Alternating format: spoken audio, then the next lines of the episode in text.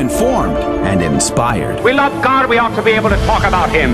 Getting you started on your day. With the latest in breaking news and information from the Vatican to the White House and everything in between. It's serious, it's fun, it's your Catholic Drive Time. And welcome to Catholic Drive Time. This is your host, Adrian Fonseca.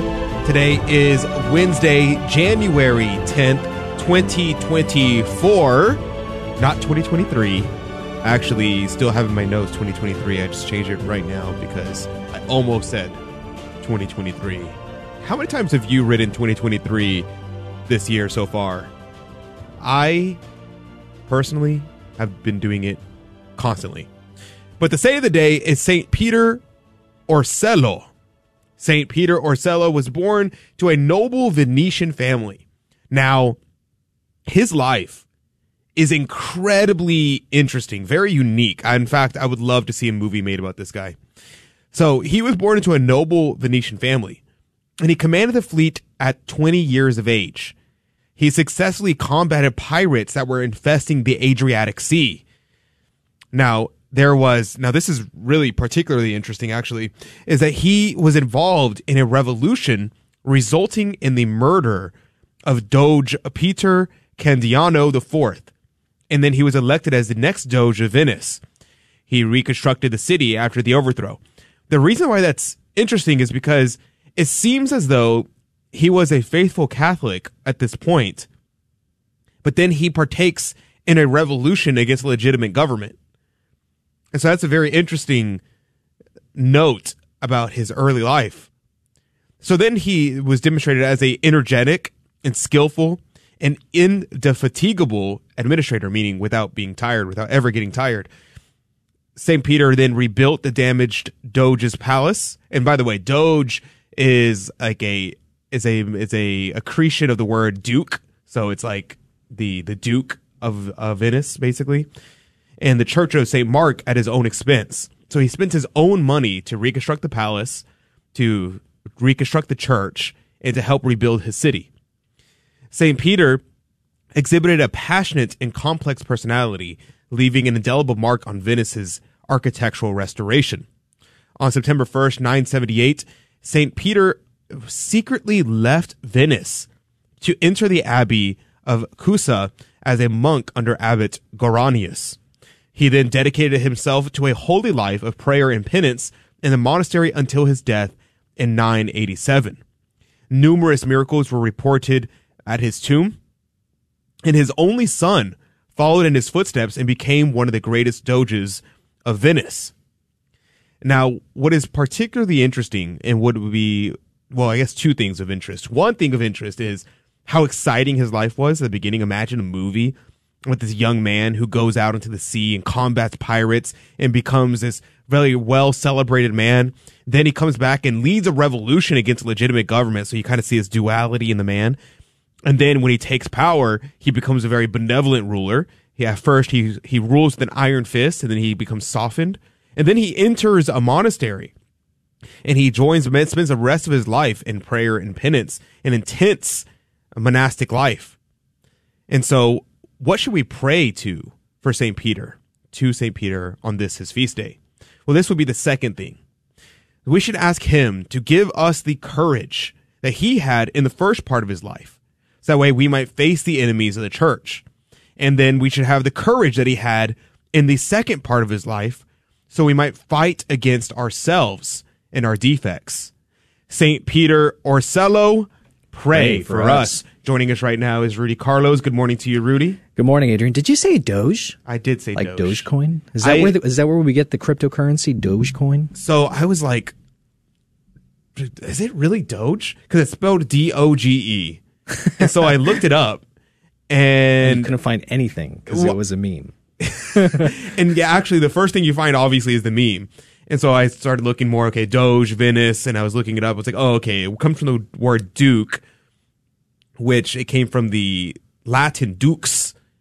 And so I suppose it might be douche, douche, maybe not Doge, but douche. But then when I looked up the pronunciation, it's spelled D O HJ, which is Doge. So I have no idea. I have no clue. Doge. I don't know how to pronounce words. So hmm. there you go. I'm going with Doge. I think it's Doge, but I have no idea. if anybody knows the history of uh, Venetian hierarchy, let me know and tell me how to pronounce Doge or Duke. Speaking of Dukes, I mean, you're going to feel like a Duke riding around in this brand new 2024 Mercedes Benz GLB 250. It's the Nice car that we're it's the car that we're giving away this year for our uh, GRN car raffle. And you can sign up today. You can go to grnonline.com forward slash uh, raffle and get yourself a ticket. But we're doing something a little bit special this time. We're doing a pay it forward campaign, and we hope that we want to invite you. We want you to uh, to to come with us on this uh, this journey of generosity and pick up a ticket for somebody you love, somebody you think that needs a car, uh, maybe a priest, maybe a first responder, your neighbor down the road, anybody you can think of that deserves a new car. Pay it forward this time. You can pick up uh, a ticket for twenty five dollars, or you can save and get five for $100. So go to that website, grnonline.com forward slash raffle, and uh, pick up a ticket for yourself. Well, thank you very much, Rudy, for uh, that amazing segue. Ooh, yeah, yeah, that's pretty impressive. I was I was blown away by that. Thank you, Doge Fonseca. This is gonna become a a, a, meme. Doge. We should make the Doge meme. Some people probably have no idea what we're talking about. There's a meme of this dog that is like a what kind of dog is it? It's like a, It's a Shiba Inu. a Shiba Inu, which is a popular Which- dog in Japan. Yeah. and they just they called it Doge, D O G E, just as a joke, and it just became really popular for some reason. I have no idea why, and it's just like very very popular, even to the point that people made a cryptocurrency named after it, and it's a whole thing. So anyway, but it'll be fun to see him like someone put like a Duke um, regalia on him, like Photoshop on it, and then be like Doge of Venice, and be like I think that'll be kind of funny. So anyway, complete side note. So talking about today at 15 past the hour, Martin Scorsese is making a new film about our Lord. Yep. That's sure it's going to be great. We're going to talk about that at 15 past the hour. At 30 past the hour, uh, my friend James will be on with us. He's a Nigerian Catholic living in America, and we're going to talk about the persecution of Catholics in Nigeria because that story still has yet to be picked up by anybody in the secular press. So I feel it's my obligation to share the story of the plight of our brothers in Christ over in Nigeria. And in the next hour, have you ever heard of the Holy Name Society? We're going to talk about devotion to the holy name of Jesus. Last week we talked about the mortal sin of blasphemy. And so today we're going to talk about the sweetness of the holy name of Jesus. I think it'll be a great conversation. Plus, we have our Fear and Trembling game show coming up as well. You won't want to miss not a single moment of it. There's a lot packed in today, and I know for a fact that it's going to be impactful to you. But let's begin with prayer, as is our custom.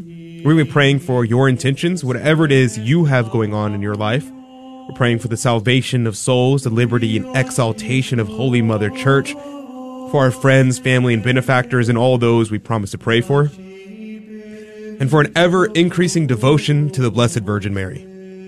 We'll pray the divine praises as an act of reparation against blasphemies against the most holy name of Jesus. In the name of the Father, and the Son, and the Holy Ghost, Amen. Blessed be God. Blessed be his holy name. Blessed be Jesus Christ, true God and true man. Blessed be the name of Jesus. Blessed be his most sacred heart. Blessed be his most precious blood. Blessed be Jesus in the most holy sacrament of the altar. Blessed be the Holy Spirit, the Paraclete. Blessed be the great Mother of God, Mary most holy. Blessed be her holy and immaculate conception. Blessed be her glorious assumption. Blessed be the name of Mary, Virgin and Mother. Blessed be Saint Joseph, her most chaste spouse. Blessed be God in his angels and in his saints. Amen. In the name of the Father, and the Son, and the Holy Ghost. Amen. And now your headline news with Rudy Carlos. Good morning. You're listening to Catholic Drive Time, keeping you informed and inspired. And uh, here's some of your breaking news and headlines. A Mexican president demands $20 billion in work permits for 10 million Hispanics before opening or offering immigration help, he says. Mexican President Obrador recently revealed what the U.S. must do in order for the Mexican government to help slow down the flow of migrants crossing the U.S. Mexico border but the cost is going to be pretty steep. According to him, in order for Mexico to help the U.S., he demands that the U.S. provide $20 billion to the Latin American and Caribbean countries. as well as provide work visas to 10 million Hispanics who have been working in the U.S. for at least 10 years. He also wants us to end the sanctions against Venezuela and put an end to the blockade of Cuba. Now, some of those decisions, uh, however, if uh, Biden decides to play ball, would need to go through the approval of Congress. And moving on here, as Bosnian Serbs mark controversial National Day, U.S. warned celebration amounts to a criminal offense. The U.S. warned Bosnia Herzegovina against celebrating a self proclaimed national holiday by Bosnian Serbs, saying that it violates the Constitution and the 1995 peace agreements in place. The holiday marked the 1992 declaration of Bosnian Serb statehood, leading to the devastating four year war. Despite the Constitutional Court's ruling against celebrating on the state, Bosnian Serbs held a parade with paramilitary and police troops. Nationalist leader Milorad Dodik, supported by Russia, insisted on celebrating the day. Western countries uh, are concerned over the potential Russian influence in the Balkans amid tensions, while Bosnia seeks EU entry amid internal divisions. And Volkswagen vehicles will be able to converse with you via ChatGPT in 2024. What a time to be alive. Volkswagen's voice assistant will be integrated with ChatGPT into its cars and will be able to converse with users in a back and forth dialogue by the middle of the year, the car maker said on Monday. From raising the temperature when it hears, uh, quote, I'm feeling cold, unquote, to showing the nearest Indian restaurant upon hearing, I want some butter chicken, the AI can recognize and respond to a range of demands, according to executives from Volkswagen and Cerence who partnered with Volkswagen on the technology. I think that's, um, personally, it's a little too intrusive. But those are some of your headline news this morning. Stay tuned on Catholic Drive Time for more. Hey, Volkswagen, take me to Rome. Please use roads only. and the gospel today comes from Mark chapter 1, verses 29 through 39. And we'll start here at verse 32 just because I thought this was a very interesting thing that Cornelius Lapide brought up. So verse 32 says, and when it was evening after sunset, they brought to him all that were ill and that were possessed with devils. Now, of course, he comments on the fact that he did heal all the people and drove out all the demons. But the interesting thing to me was this, this right here. When the sun had set, Cornelius Lapide says that the word sunset, when the sun had set, comes from an ancient idiom that said that the, that meant when the sun is swallowed up and sunk in the sea. And that the word set actually referred to the word sunk or submerged. And it was common among islanders who thought that the sun was swallowed up and drowned by the sea and became a form of common speech among people that believe that. And then it just was used until today. And I thought that was really interesting because I never thought about the word sunset before. So anyway, that's a complete side note, but Cornelius Lapide brings it up in his commentary. So I figured it's fine to bring it up. And verse 35 here, it says, and rising very early going out, he went into a desert place and then he prayed. Cornelius Lapide says, he went into a desert place that he might pray thus more quietly and attentively. Wherefore it follows, and there prayed, both that after so many miracles, he might avoid the praise and applause of men and teach us to do the same. This is very interesting because you see this a lot with celebrity Catholics, especially. And if you notice, there are some people, and I'm thinking of one particular priest who, whenever he gives a talk, he's very popular, but as soon as the talk is over, he leaves. He doesn't talk to anybody. He doesn't receive any adulation. And I always thought that was strange. And after reading this, I was thinking, ah, that's probably what he's doing. He's trying to refrain from getting a haughty heart, from engaging in pride. It's probably something that he knows is a temptation. And I thought that was very interesting. He says here a second thing, learn here from Christ to give the early morning to prayer and to rise up with the dawn so as to have leisure for meditation, to give the first fruits of the day to God. For the dawn of day is a friend of the muses, but a greater friend of God and the angels. So this is a lesson for us. It is the way that our Lord prayed to pray at night. And so we should also make sure we do the same. Let's give the first and last fruits to God as soon as we wake up and right before we go to bed. Let's pray and offer up our devotion and our attention to Almighty God. Let's do that today. I'm going to try to do better at that. Sometimes I lay in bed and just pass out. I'm like, oh, I forgot to do my nightly prayers. But let's try to do that together. We'll be right back with more Catholic Drive Time right after this.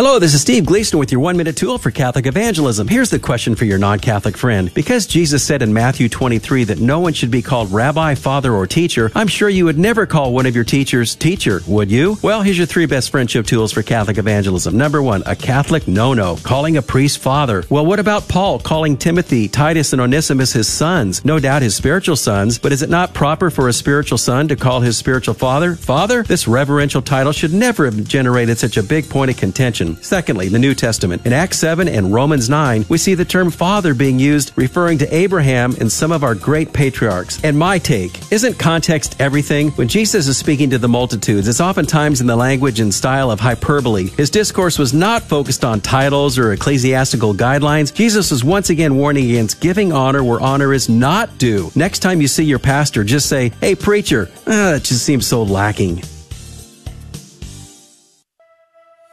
Hello, this is Steve Gleason, your Wednesday host of A Life Lived Joyfully, presented by the Guadalupe Radio Network. Join us Monday through Friday at 3 p.m. Central, 4 p.m. Eastern, as we begin with the Divine Mercy Chaplet, followed by A Life Lived Joyfully. We're going to explore the call to holiness and the life of virtue. And be sure to call in with your questions during our open line segment. That number is 877 757 9424. That is 877 757 9424. And welcome back to Catholic Drive Time. This is your host, Adrian Fonseca. Praise be to God. It's good to be on with you today. You know, it's really good to be with you. I appreciate the fact that you allow me to spend some time with you in the morning. Thank you.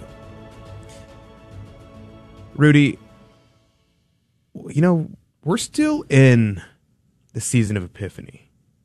And I know some people are actually going to be throwing some Christmas slash Epiphany parties this weekend, maybe a couple weekends over. Really? Yeah, yeah. And whenever they throw Epiphany parties, typically you want to give out gifts to different, people. We, we used to do that. Whenever we'd have our Epiphany parties, we'd like little goodie bags for everybody so we can give gifts. And I was thinking, okay, what would be a cool gift to give away at an Epiphany party this year? If you were going to an Epiphany party or a Christmas party, and what if you made a little goodie bag for people? And inside of every goodie bag, you had a pay it forward ticket to have a chance to win a brand new Mercedes Benz wow. in night black, even. Hmm. What if that was an opportunity for someone? That would be cool. Where would they go to actually get one of those? Well, they could actually go to grnonline.com forward slash raffle, and you can actually do that. It's that you can simple. actually buy a raffle ticket for someone else, a pay it forward campaign, one might call it. And you could buy a ticket for someone else as a gift, as a Christmas slash Epiphany gift. Sounds convenient.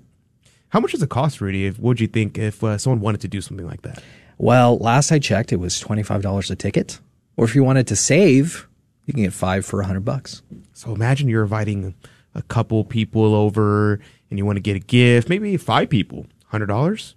Boom. You got a raffle ticket for each one nice. of them. Pay it forward. So there you go. There you go. Now terms terms and conditions apply, right? So when we say pay it forward, the person who wins the car, if it's a pay it forward ticket, they have to pay it forward and give, give you the car they have else. to give you a ride. Imagine they have to come and pick you up and take you on a ride. Imagine. So. well, there you go. So grnonline.com forward slash raffle to get your raffle tickets. And I'm 100% serious about the epiphany parties. If you have an epiphany party, you should definitely, if you don't have an epiphany party, you should definitely throw one. It's a lot of fun. You should do it. Okay. Onward to other stories. So here's one story that immediately I had alarm bells going off, sirens going off in my head. This is the headline. Martin Scorsese says his new film about Jesus will remove negative onus from organized religion. Okay. So he had a conversion? I mean, Martin Scorsese is Catholic, at least nominally. I don't know how much he practices or doesn't practice, but at least by name, he is a Catholic. And the problem is, Martin Scorsese has made two films on religion so far.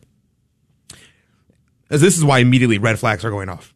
The first film he made, which was incredibly controversial back in the day, and I say back in the day, it was, I mean, long before I was born.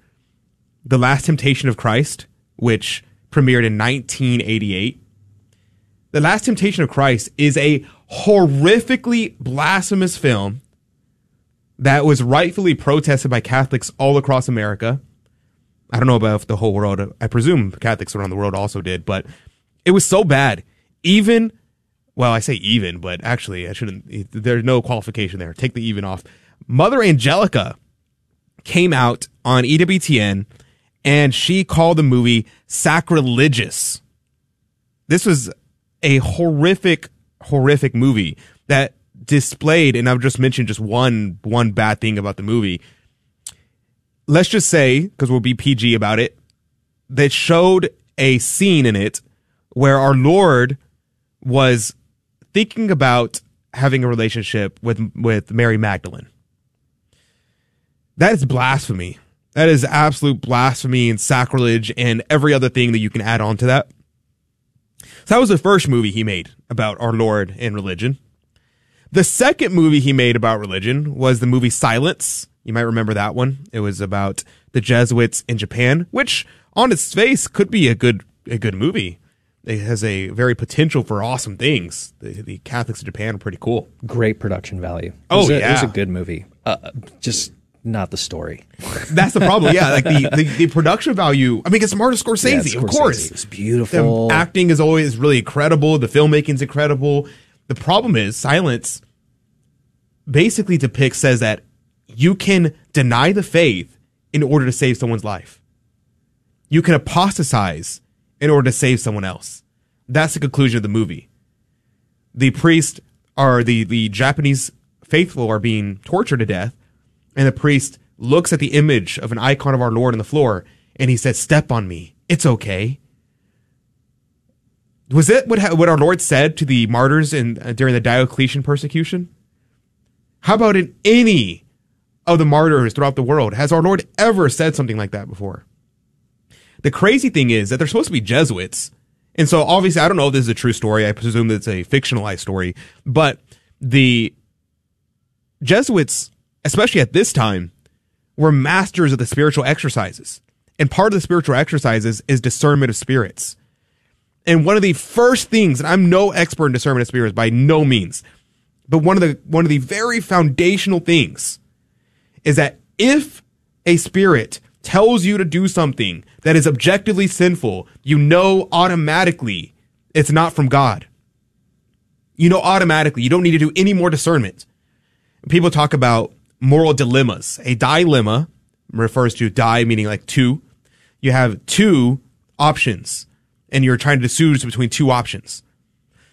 A dilemma cannot exist if one option is mortally sinful and the other option is not mortally sinful. There's no dilemma because you know automatically you cannot do the sinful one.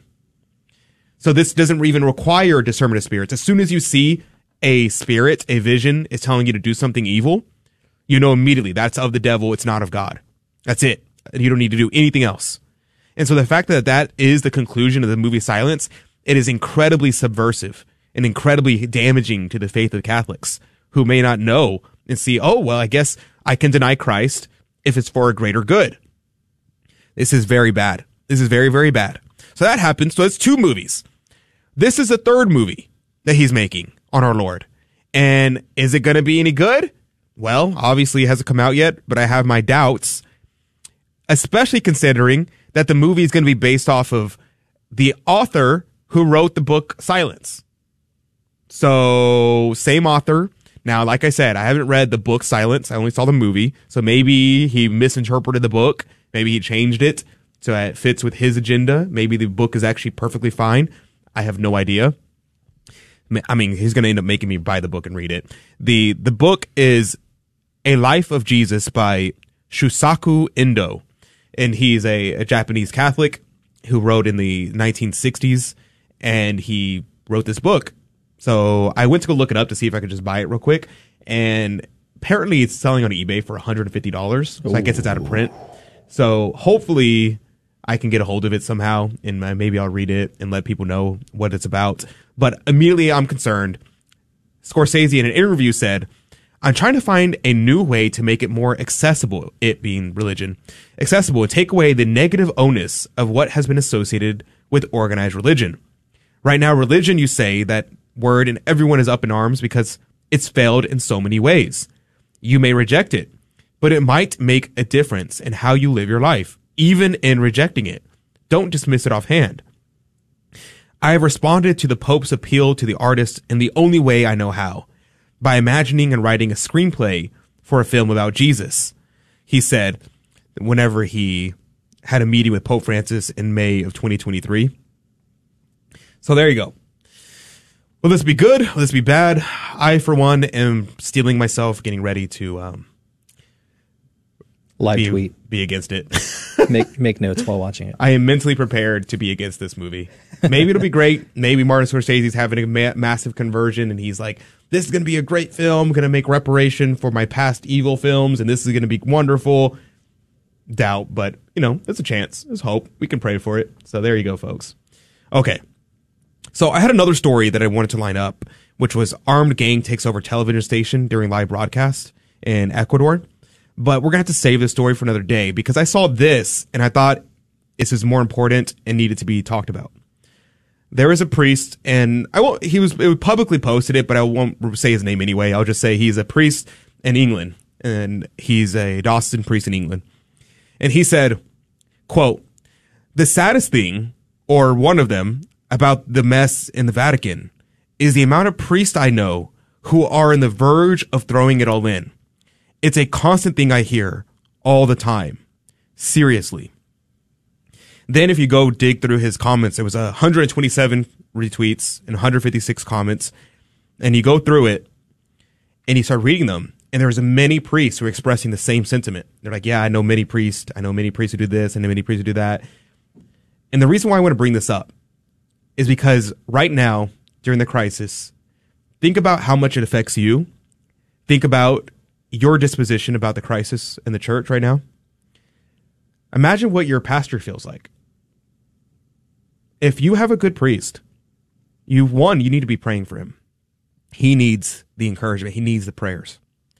Two, you need to encourage him. You should talk to him and tell him that you have his back, that you are there to support him, that he, the faithful, appreciate him, the faithful are, are they love him.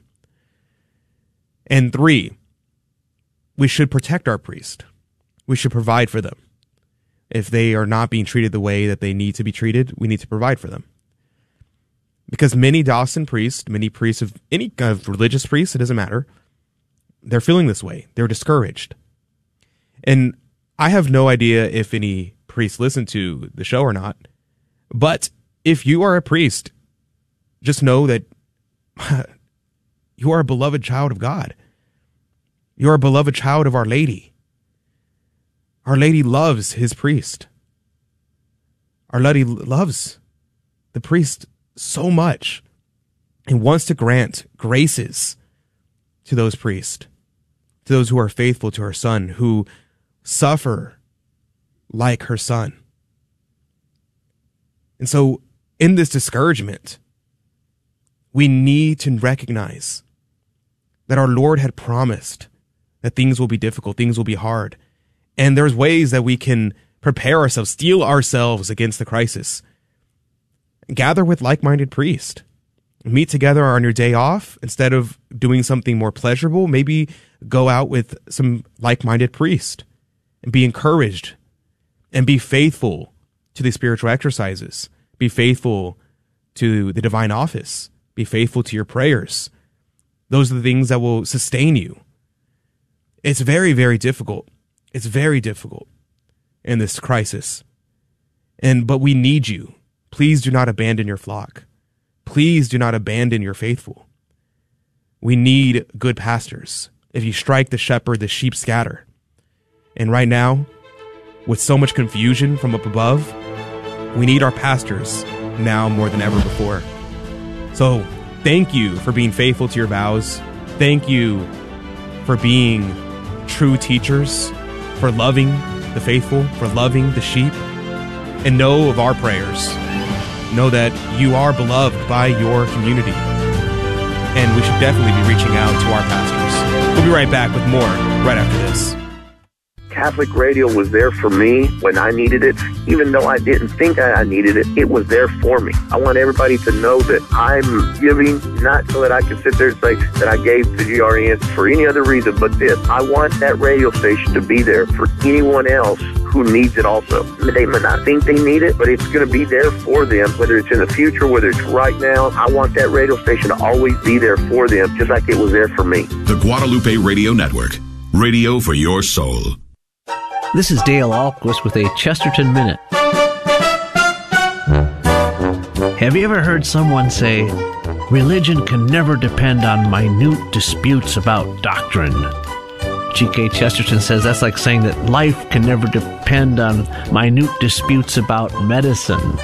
Will the man who says we don't want theologians splitting hairs also say we don't want surgeons splitting filaments more delicate than hairs? Many a man would be dead today if his doctors had not debated fine shades about doctoring. It's also a fact that Western civilization would be dead today if its doctors of divinity had not debated fine shades about doctrine. We depend on doctors of medicine. We can also depend on the doctors of the church. Want more than a minute? Visit our website, chesterton.org. Welcome back to Catholic Drive Time, keeping you informed and inspired. I'm Rudy Carlos, and here are more breaking news and headlines for you. Okay, I have a triumphant story and a really wild story. I'll start off with a triumphant story. This one's from Catholic News Agency. California's Abbey consulting firm takes desperately needed approach to fundraising. It's a good news story. St. Michael's Abbey in California launched the Abbey Group, a consulting and fundraising firm, after the success of a capital campaign for a new monastery. The Norbertine Order Abbey raised over $150 million, prompting requests for strategic counsel. The Abbey Group provides pro bono counsel to Catholic projects globally, focusing on those with ambitious goals but who lack resources. The group has already developed a queue of clients. It takes on just four projects at any time, vigorously vetting each proposal for its fidelity to the Catholic Church, as well as the leadership guiding the project in question. Thanks be to God. Okay, here's your crazy story. Chabad Lubavitch Synagogue erupts into chaos after members refuse to allow secret tunnel to be sealed. In a bizarre turn of events, a New York City synagogue uh, descended into chaos as members vehemently opposed the sealing of a secret underground tunnel discovered beneath the Chabad Lubavitch World Headquarters. NYPD was called as men allegedly vandalized a cement trucks attempting to fill the illegal tunnel. Ten people were arrested with one claim of attempted pepper spray of an officer. NYPD has not issued statements on the incident. It's actually kind of crazy if you look it up. There's people coming out of the sewers. It's very, very strange. The tunnel unearthed uh, during a routine plumbing project had apparently been secretly worked on for an unknown duration. So, crazy story there. But those are your headlines this morning. And uh, thank you for listening to Catholic Drive Time. May God bless all of your holy efforts today. You know what's crazy about that tunnel story, Rudy? Well, there's a lot of crazy things Yeah, about a lot it. of crazy. But the crazy thing was, a friend of mine sent that story to me yesterday, and I didn't even look at it. I was like, whatever, man. He was like, the headline was like, uh, Jews building tunnels under New York City. And I was like, okay, whatever, man. And, and so I just moved on until I started seeing more and more people talk about it. I was like, okay, what's up with this story? So I looked it up, and sure enough, reported by the Israel Times, they were talking about the Jews building tunnels under New York City. And they said in the Israel Times article, said they were building the tunnels to study the Torah in the tunnels. I was like, Hmm. okay, well, if that's what they, I guess, I don't know. I have no idea. So hopefully we learn more information about that because that is one of the most bizarre stories I've heard in a long yeah, time. it's uh, it's starting to be a very strange 2024. It is. it is a really strange 2024, and we're just getting started. What was the? I was like, we're in the elevator. We're going down. I was like, man, this has been a rough year. it's like, but it's only been like eight days. So true. yeah. And Uh, do you feel that way? Has your 2024 been off to a rough start? Um, well, good news is the worse it starts, the then it can only get better, right? That so is- yeah. praise be to God. Praise be to God. Uh, Joining us right now is James, and I'm gonna I'm gonna probably mispronounce his last name. James Chinedu. He's on with us. He's a a Nigerian Catholic living in the United States. Good morning to you, James. Hello, good morning, Adrian. Thanks for having me on the show. Praise be to God. It's nice to have you on, and it's especially nice to have you on, considering the fact that there is this crazy story that's being completely ignored by everyone. The only site that I saw that reported on this story was CatholicVote.org. Pretty much that was it. There was like no other outlet that was reporting on this. And that is that the Nigerian Catholics were being slaughtered right before Christmas. Did you see that story, James? Oh yes, absolutely. Um, I, I try to keep an eye out for stories like that, particularly on uh, the eve uh, or close to the eve of these uh, religious holidays. Uh, it's, the funny thing is, right now you can now at least anticipate something like this is going to happen. It's been happening like this for many years, and it's just it's a sad state of affairs, but uh, it's where we are. You know, uh, these things happen, and the world is just uh, silent on these things. Now, okay, you said that this happened for many years. So, in your Mm-hmm. experience, is this something that is that is a common occurrence? Is it surprising to the church in Africa? It's not surprising, and, and that's the sad thing, right? So we've been dealing with um, Muslim extremism in Nigeria for many, many years. Uh, you know, but lately, uh, in the uh, 2009, um, ti you know that ti that timeline was when things started to come to a head. You know, a lot, lot more boldness in their activities, and uh, you know, it happened infrequently back then in 2009, but really sort of started happening more and more on the regular sometime after 2014. Um, and you know, it's it's really uh, frustrating scenario because you would imagine that uh, because of uh, how you know frequent this happens, that people would at least anticipate, especially those who are members of the security forces in Nigeria, to try to uh, curtail and to make it difficult for uh, you know such uh, atrocities to to to happen. But still, with with all the uh, foreknowledge and the history of uh, Boko Haram and other uh, militant groups, uh, people just seem to, at least people in people in official positions, just seem to. Um, you know, want to go as though it's business as usual and nothing much is happening. So it's not just an international, uh, you know, affair where news reports are ignoring it. Even the local officials there uh, tend to they report on it, but uh, nothing ever gets done. Well, it's interesting because ADF International, and I was looking to the story, and I came across this article from ADF International that said worldwide, over 5,500 Christians were killed for their faith last year. Of that 5,500, 90% were Nigerian. That struck me. I did not realize how much death there was happening in Nigeria. Yeah, this that's a very good uh, um, um, post that you read there. I mean, it's very significant.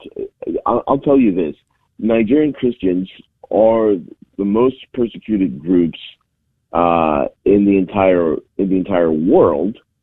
Uh, and when you combine all the numbers of the other uh, persecuted groups around the world, they don't even come close to the total number of persecutions per year that happens in Nigeria. Um, so it, it's not something to be understated at all. Christians in Nigeria uh, suffer the most persecution in the entire world. So why do you think that nobody hears about their plight? That's we hear about things going on in Ukraine, we hear about things going on in Israel, we hear about things going on all over the world, but when it comes to the Nigerian Catholics, we don't hear anything. I'll tell you what, you know, maybe I mean the very first few times this happened, um, you know, it got global attention. You remember the uh, story of uh, Bring Back Our Girls that that had some sort of worldwide attention. Even uh, the former First Lady Michelle Obama and, and, and Hollywood got behind uh, that uh, story, you know, saying "Bring Back Our Girls." Um, but that's the only that's the most play uh, such uh, an event that happened uh, in Nigeria ever got any attention. I I can't honestly tell you, uh, short of uh, uh, making a conspiracy uh, theory statement, I can't really tell you why there hasn't been much attention uh, put on uh, these persecutions coming out of uh, Nigeria. The only thing I can sort of think of is, well, you know, they must enjoy the fact that, um, you know, sorry to be callous, I mean, they must enjoy the fact that Christians are being slaughtered and the Muslim population there just keeps rising. Um, that's the only reason I can think of why such a thing would, would just be buried uh, each time it happens. Yeah, it's very interesting because you would think that they would focus more on this story considering the, the racial narratives in the United States where people are mm-hmm. just obsessed with people's skin color here. And you would think, sure. okay, well, there, there are black people being killed in Africa. So you think that story right. would get, get play, right? But it's completely ignored. Do you think it's because they well, don't actually care about that? That's a very good point that you, you, you make, and I'm going to further your association there. So in the U.S., when whenever there is a crime uh, committed against, uh, you know, a black person or a, a purported crime against a black person, the narrative is always, oh wait, wait, you know, there's racial injustice here because it's a person of color being persecuted by somebody else, you know, who is uh, perhaps Caucasian uh, or whatever. But then, of course, you know, when when there's crimes committed within the African American community here in the states by African uh, American uh, perpetrators against themselves, you know that news gets buried as well. Mm. Yeah, you know? no, that makes so, sense. I think that's a very common thing that we see. Uh, we're going to go to a quick break. James. When we come back, I want to get more into the history of the church in Africa and what your experience there was.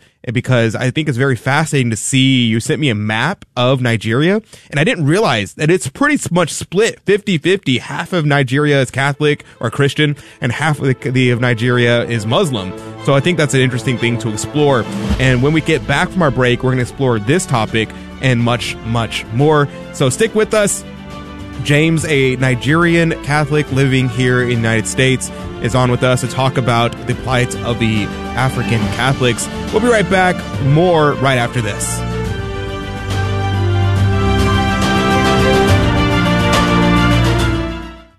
Are you feeling lost in a sea of overwhelm? Hi, this is Coach Felicity with Stand Tall Today Coaching Minute. Many people find themselves challenged with overwhelm. Too many things to take care of, too many people to please, too much work to do.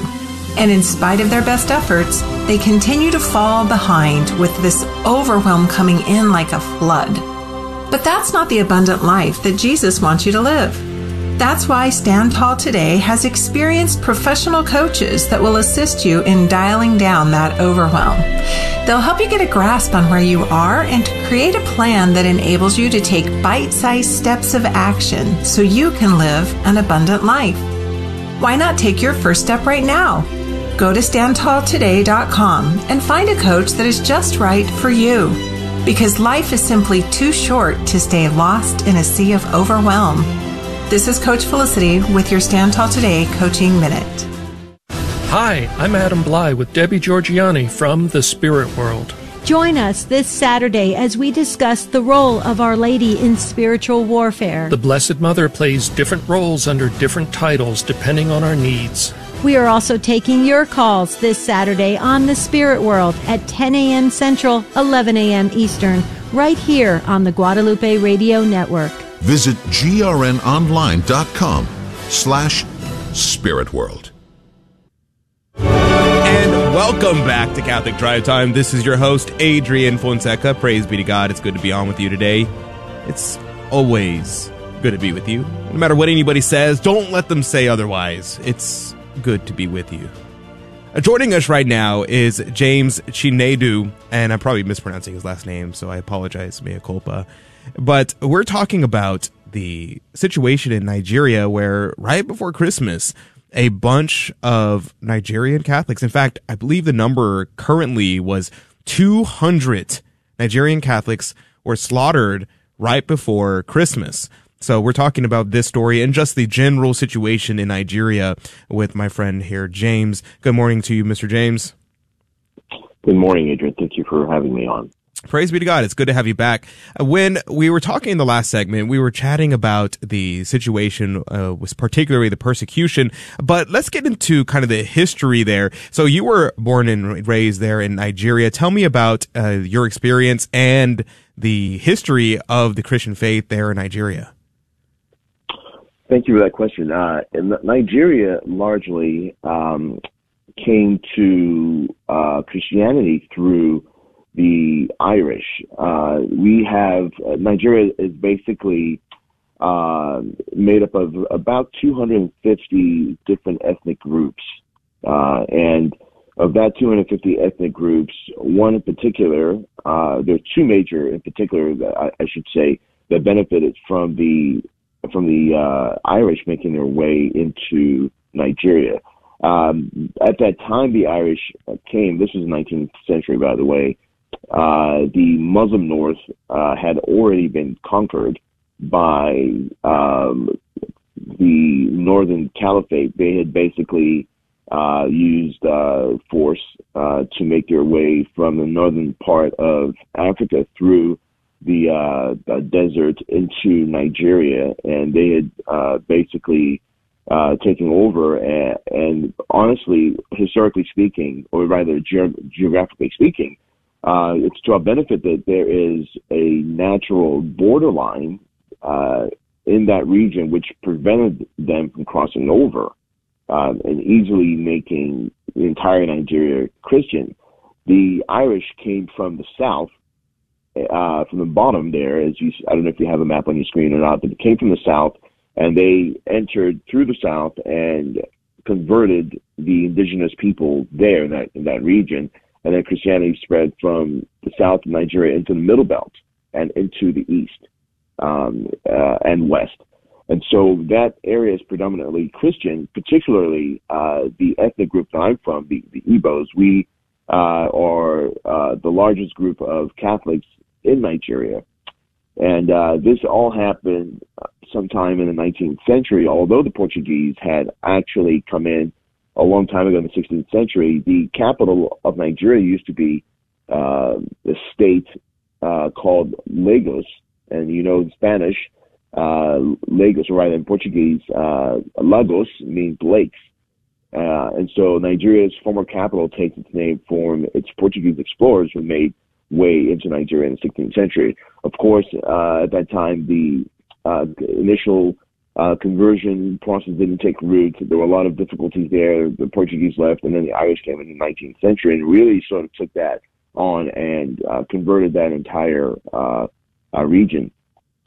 And so I was born uh, by parents. My parents were actually uh, Catholic, born and raised Catholic. It's very interesting to have uh, that uh, Catholicism in the family. And I think my great grandfather, father, uh, before that, had been converted but my father was, uh, sorry, my grandfather was uh, born a Catholic, and his children, uh, my father and, his siblings were uh, born and raised uh, Catholics as, as well.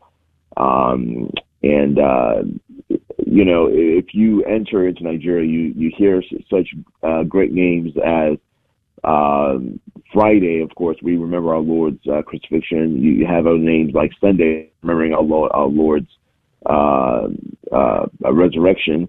And you have great first century names that are extinct now in the United States and other European countries, but we still have them uh, flourishing in Nigeria. Names like Cletus, for instance, mm. and other, uh, and uh, uh, is still a very strong name there. So we have first century Pope names and first century saint names, uh, including including first century martyrs. So this is how you can tell going into that region uh, which which area is predominantly Catholic. You just need to ask names, and you'll hear names like Ignatius, Clement, you know, uh, uh, Agatha, you know, uh, and, and, things of that uh, of that sort. So yeah, I'm extremely um, happy to have benefited from the Irish, especially the the um, the Catholic uh, Holy Ghost fathers who came were the Irish Holy Ghost fathers, and uh, extremely blessed to have had that. So what you're saying, James, is that the yeah. you're not upset that the, the, the white man came to Africa and oppressed everybody there in Nigeria. Is, is that what I'm yeah. hearing, James? Well, uh, you know, honestly, um, a lot of people gripe about this, and you know, it's the same people who gripe about, uh, you, you know, the state of the uh, black man here in the United States. And uh, for, for what it's worth, you know, you you have to ask uh, the question: What does it benefit man if man is here uh, without any faith at all? You know, and uh, over the years, when you grew up in that society, and even the Africans will tell you today, well, you know, we know we, we, may not necessarily have liked the fact that uh, we were colonized, but if we were not, if we hadn't been colonized, we would not have had the faith. And I don't think there's one country in that in that continent that uh, was colonized by you know some European group or whatever that didn't have the benefit of being introduced to Christianity. Mm. So we look we we look at the the weight of that over anything else. Wow. You know, and Wow. of course we realize, yeah, we realize the struggles that we have today are not because of the quote unquote white colonizers, but because of uh, the, the the lack of experience of our leaders who were at the time frothing at the mouth to to get independence. But then once independence was gotten from the uh, Western colonizers, everything quickly fell fell apart. So we can't say we didn't have the infrastructure in place, you know, back in the '60s to build something of ourselves. We did have the infrastructure. We we had many benefits of many years of watching and learning. Uh, we just have a very bad rap with people who finally um, come into power and and they make all these promises, but then they affect none of them, none of them at all. And Wow. again, the same cycle continues. So- uh, money in, and that's it. So in there, it's okay, if for instance Christianity had not been brought here by the Irish and by the Holy Ghost fathers, then the, presumably it would be Sharia government all over Nigeria. Yes. Uh, would that have been ideal? Would that have been better between the two?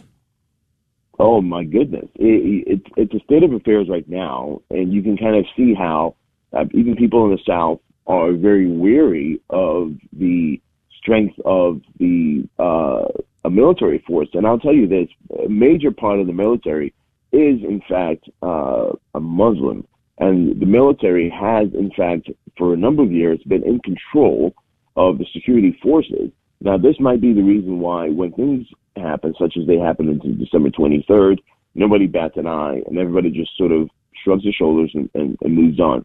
So it would have been a worse state of affairs for everybody if uh, the uh, Muslims had made it across that natural that natural boundary there. That uh, River Niger is what it's called. River Niger um, was to our benefit, you know, uh, that they weren't able to cross over because it would have been a, a worse state of affairs uh, than we have uh, presently. Hmm. Yeah, that's that's very interesting because yeah, if you if you see, I'm looking at the map that you sent me, and it's very interesting. The majority, it seems, of the country is actually under Sharia law, and only a small minority there in the south is actually predominantly Christian. So, is there an existential crisis for the Christians there? Well, let, let me add this because the, the map might be a little bit uh, deceiving. You know, the southern areas are very dense, Mm. while the northern areas are are not. So the, the northern areas, even though the landmass there looks uh, quite sizable, uh, you you can't compare the numbers uh, in a, to to the south because the south, the southern states are smaller and they're much denser uh, in uh, population.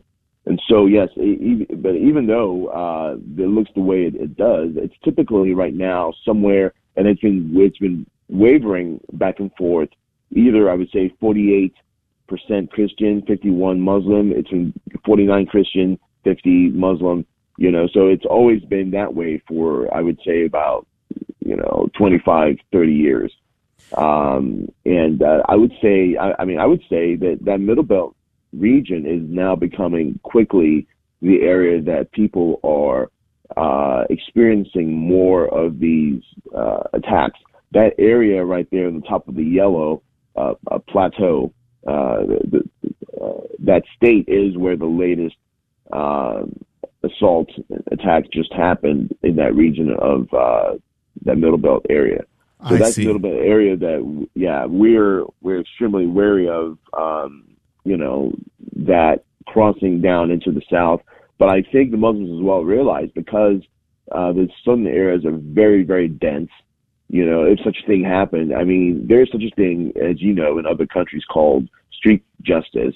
If such a thing happened in that region, uh, you you you would be lucky to get away uh, with street with with street uh, sorry with the police rather than with the Hmm. street justice that would come after you if they were to ever catch you. And so it, you know it's well that they do this uh, uh, up in the regions where there's not that density in population, so that they can, which is why they get away with this so so much as well. It's easy to to commit an atrocity and then run and hide and then look for cover um, because you know this is between one village and the next might might be miles, and so you don't have the benefit of, of being in the southern areas where uh, because of the dense population and uh, you, you know availability of motor vehicles, um, you know it'd be easy to, to put a stop um, at least.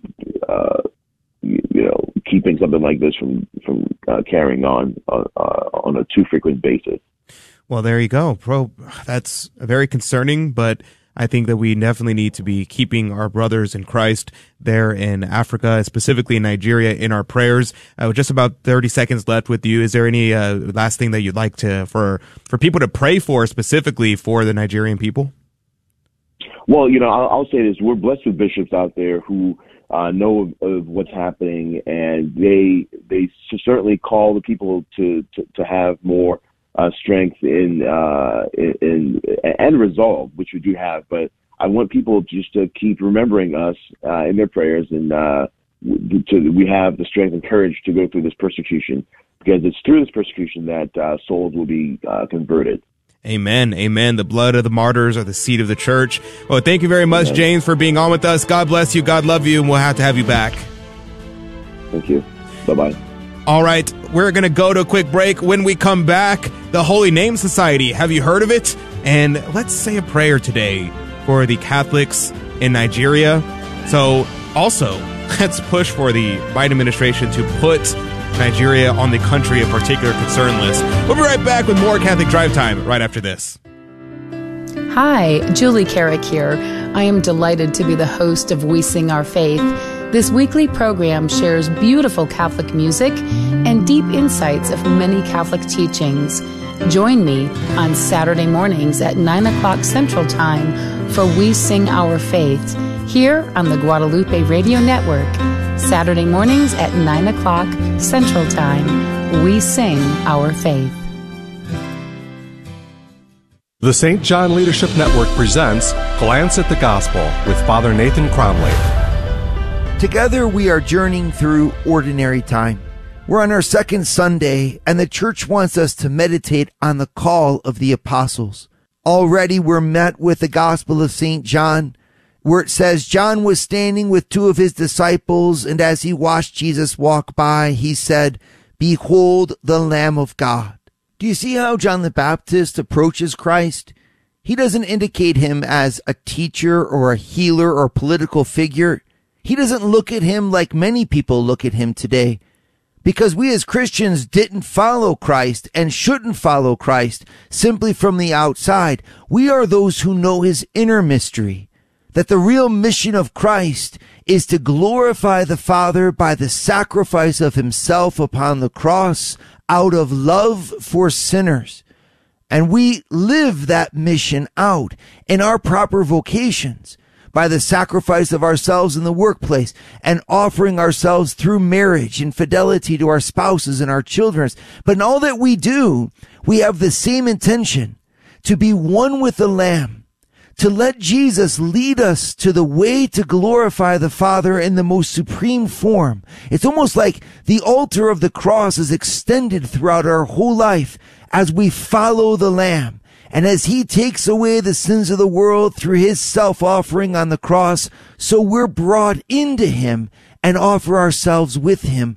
And that unity of love with Christ is our joy and our glory. Behold the Lamb of God. Let us follow him to the end and rejoice in his friendship. For more information, go to www.stjohnleadershipnetwork.org.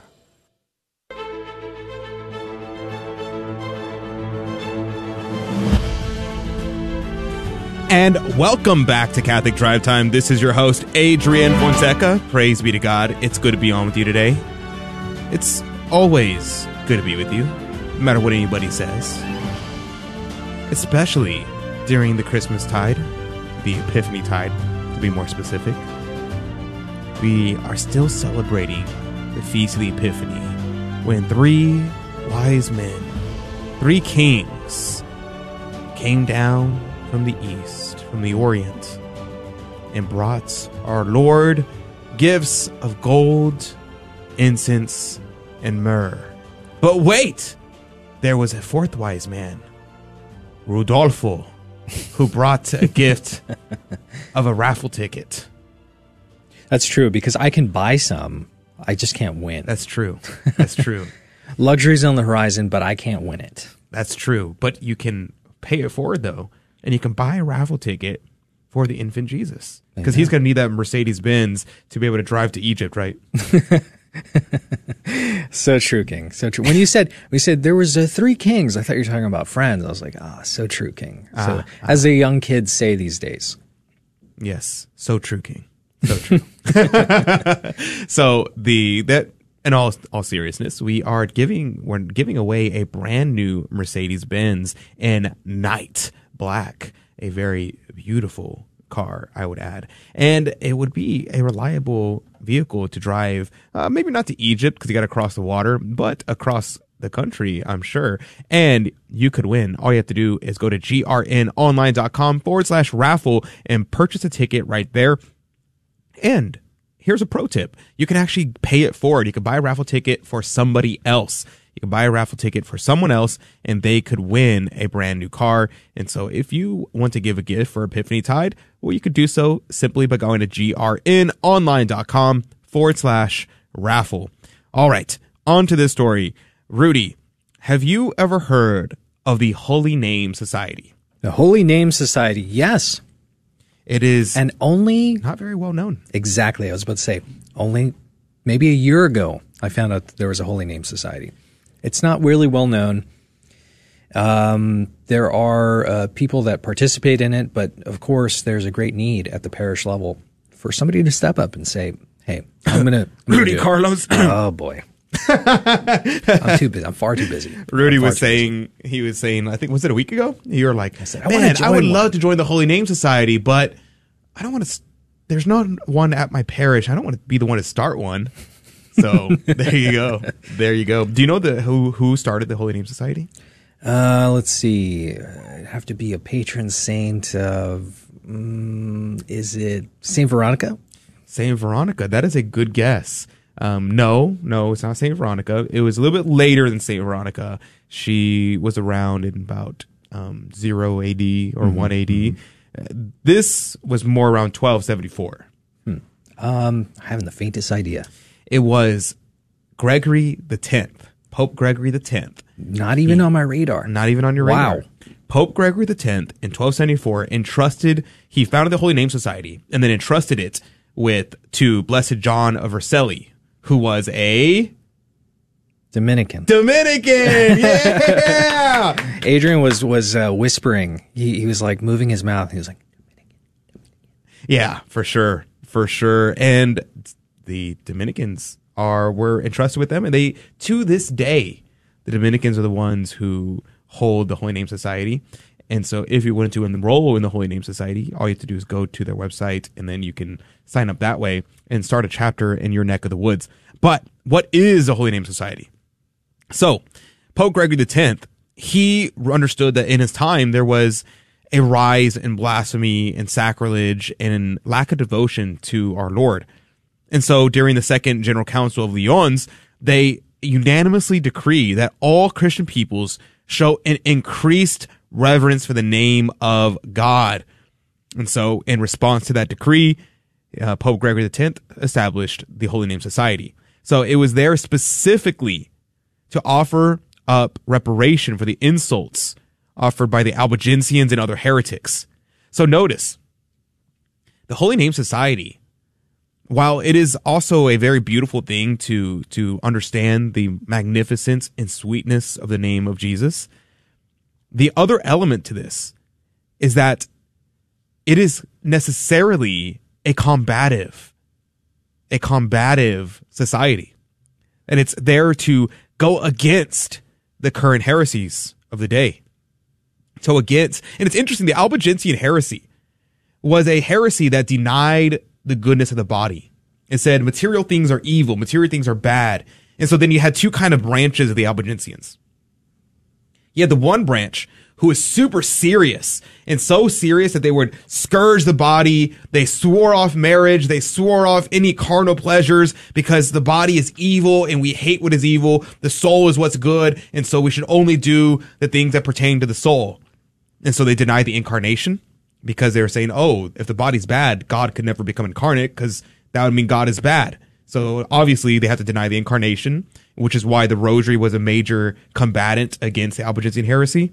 But then there was the other side of the Albigensian heresy, which was a complete indulgence in carnal pleasures.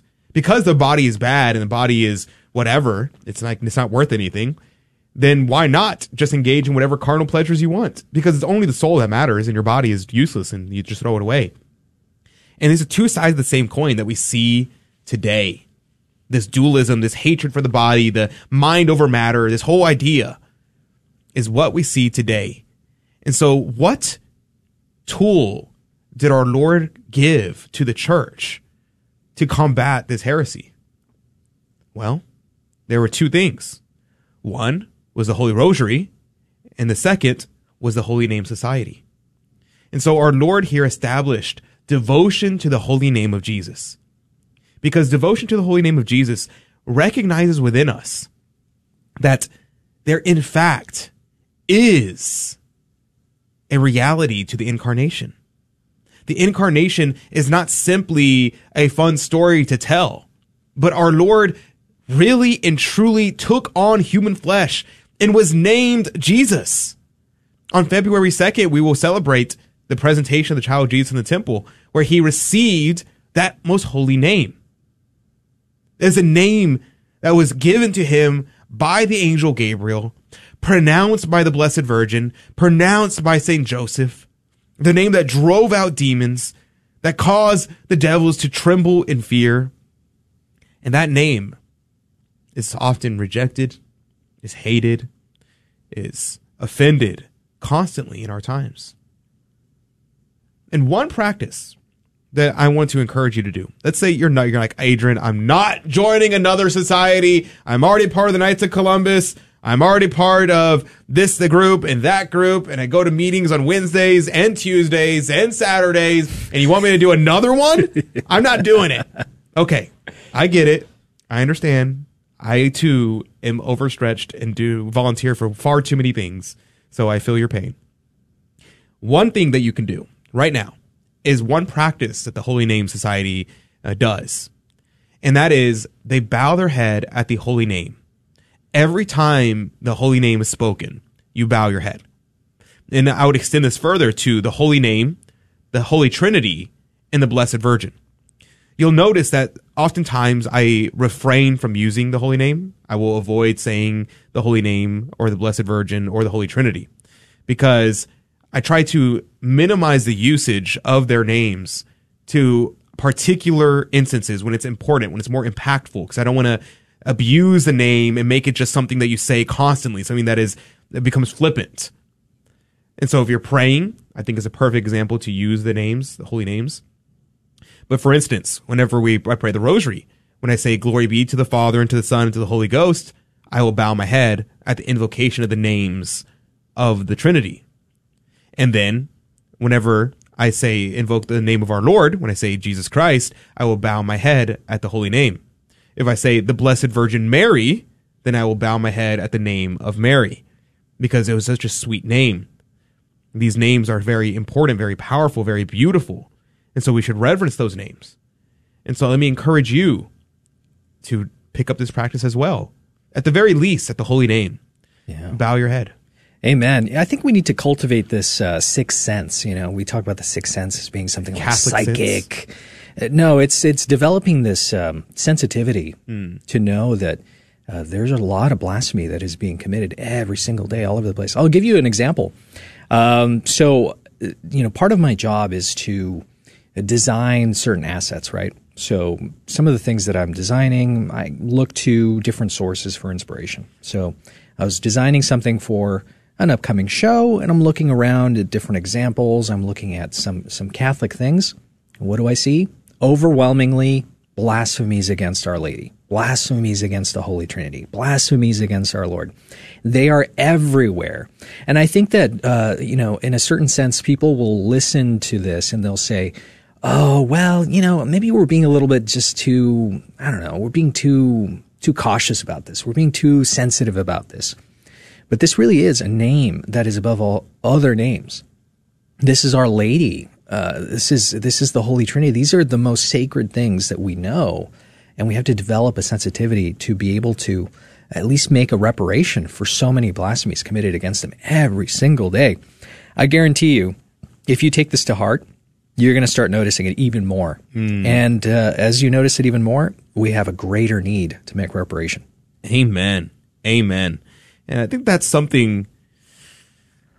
It's something that, that so many people we just we're just so, like you said, we're so deaf to those blasphemies that it just becomes just noise. And we don't even think about it. We don't even hear it anymore. And I'm guilty of this too. I will hear it sometimes and I don't even notice. Someone will point out, "Oh yeah, there's a ton of blasphemy in that movie," and I'm like, "Huh." I don't even notice. yeah. And because it's just, we just use the name so flippantly that we don't even recognize when it's done, when it's said. And this is a great defect. We want to be, have a sensitivity of soul that when we hear blasphemies against the holy name, we revolt. We have a, an aversion to it. Mm-hmm. And I think it's important that we recognize that the name of our Lord is so sweet. It's like honey in the mouth. It's something that whenever we pronounce, the angels rejoice. The saints rejoice. The demons go out in fear. They flee from the holy name when it's just said out loud. Yeah. This is why that the Jesuits put the IHS on a banner and would hold it up. I saw this great story, and it's a true story. And I and I wish I I was trying to find the original story so I could just get the details on it, but I couldn't find it. But there was a saint who came through a town, and he was preaching on the holy name, and he carved into a piece of stone the name of our Lord, and would hold it up while he was preaching.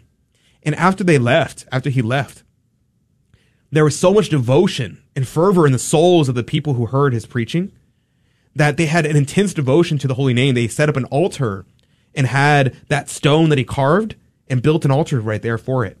And every time there was a great calamity, whether it's storm, an earthquake, or anything like that, they would come and do a procession with the holy name. And without fail, the procession would end up ca- causing protection for the people there. It shows the power of the holy name to stop storms, to end calamities, to save souls, to save lives. And we don't care. We don't, we abuse, we use and abuse his name. So my encouragement to you today is to have devotion to the holy name, to pray that God give you an ever increasing devotion to the holy name, to pray to our Lord and to our Lady, say, Jesus and Mary, I commend myself to thee. Jesus and Mary, I love thee, and I give and deliver up to thee my whole soul. Say that today. And I think today we should always have the sweetness of our Lord and our Lady on our lips, but only in acts of devotion. So let's keep that in mind. We're going to go into our game show Fear and Trembling, and you could win a prize. All you have to do is pick up the phone and dial that number 877 757 9424. 877 757 9424. Call now and you could win a image of the Holy Face. 877 757 9424. Call now. You could be a winner. Let me give you that number one last time 877 757 9424. We'll be right back with Fear and Trembling right after this. Atheists claim they don't need God to be a good person, implying God's not relevant to morality. But is this true? Well, atheists can be good in the sense of knowing behaviors that respect the goods of human nature and living accordingly. St. Paul acknowledges this natural moral law in Romans chapter 2. But this doesn't mean God is irrelevant when it comes to morality. And here's the reason. Besides God's grace being necessary to live the moral law perfectly and merit heaven, God is necessary for the law to be morally binding. How can the moral law be binding if there's no moral lawgiver behind it that surpasses human authority? The answer is it can't. So an atheist can follow the natural moral law, but only the theist is consistent in saying that such a law is morally obligatory. I'm Karlo Broussard with the ready reason for Catholic Answers, Catholic.com. Over the years, people were treated as less than human because they were a different race, a different faith, or vulnerable. But over time, we must learn that we are all God's children, created in His image, that all human creation has an inalienable right to life, liberty, and the pursuit of happiness, a right to love and be loved. So let's cherish the sanctity of life because we know how it feels when others treat us as less than human. Welcome to another round of fear ah! and trembling. the Catholic Trivia Game Show that helps you work out your salvation by the seat of your pants. It's a 50 50 chance, and prizes are involved. Avoid the weeping and gnashing of teeth. Call now to take your shot. 877 757 9424. 877 757 9424. 877 757 9424. You could win a prize. All you have to do is pick up the phone and dial that number 877 757 9424. If you called in yesterday and you didn't get on, now is the time to call 877 757 9424. Let me tell you what's going on. We're playing the Catholic Trivia Game Show Fear and Trembling. And right in front of me, I have three Catholic trivia questions. The trick is, I'm not going to ask you, I'm going to ask Rudy the questions. And it's your job to tell me whether or not Rudy is right or whether or not he is wrong. And every right answer will go into the coffee cup of divine providence to win this week's prize. Rudy, what could they win?